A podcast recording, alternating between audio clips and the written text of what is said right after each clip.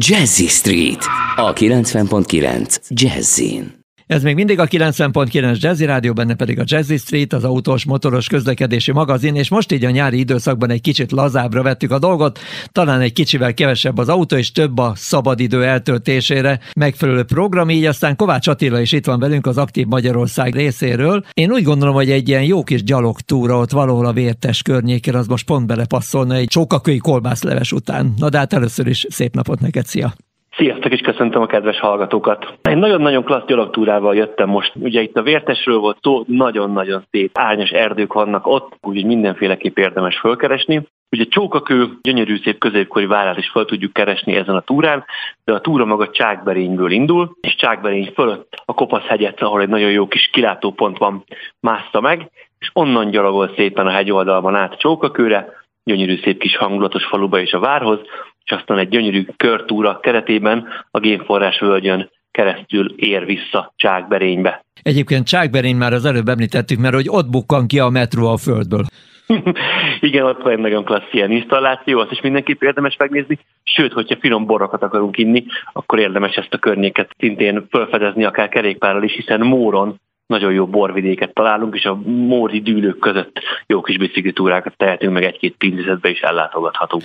A móri borvidék nagyon híres, nagyon jó kis fehér borokat lehet itt kóstolni, és maga a Csókakői vár is nem csak amiatt értekes, mert épített örökség, hanem nagyon-nagyon jó kis története van. Érdemes ezt felfedezni, bejárni a környékét is. Hogyha autóval megyünk, akkor hol álljunk meg, és honnan indítsuk el ezt a körtúrát? Ha autóval megyünk, akkor érdemes vagy Csókakőn a vár alatti parkolóba megállni, és akkor onnan indulni el, először megtekinteni a várat, onnan a kék-zöld jelzést követve elindulni visszafelé Csákberénybe, és Csákberény településen India kocsmába egy, egy üdítőt, és onnan a vértes dombjainak a gyönyörű látványát kínáló kilátóponthoz fölmenni, és úgy vissza Csókakőre, vagy pedig Csákberényben a templom mellett szintén meg tudunk állni, és ott is, onnan is indíthatjuk ezt a körtúrát, végül is teljesen mindegy. hogy Honnan indulunk neki nagyon-nagyon klassz és szép látványos túra, egyébként 15 km hosszú, ami azt jelenti, hogy akár családdal is, gyerekekkel is meg lehet tenni 4-5 óra alatt, mert nem tartalmaz. Igen, az nem tűnik nagy drámának.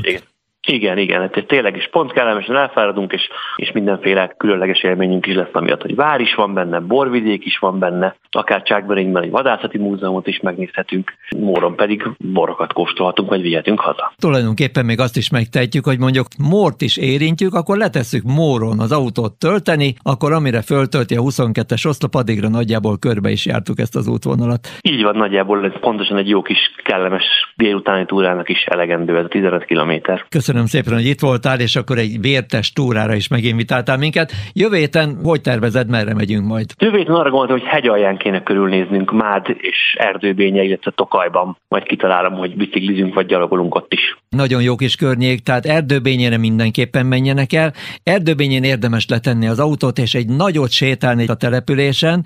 Mindenképpen nézzék meg a régi zsidó temetőt, meg mellette barangoljanak egy kicsit a patak környékén. Nagyon-nagyon jó pofa kis település, és azért ne felejtsük el, hogy erdőbényéhez kötődik a tokai aszó is. Ezt a környéket fogjuk bejárni. Na hát köszönöm szépen, hogy itt voltál, és további kellemes hétvégét neked. Szia! Minden jót, szia!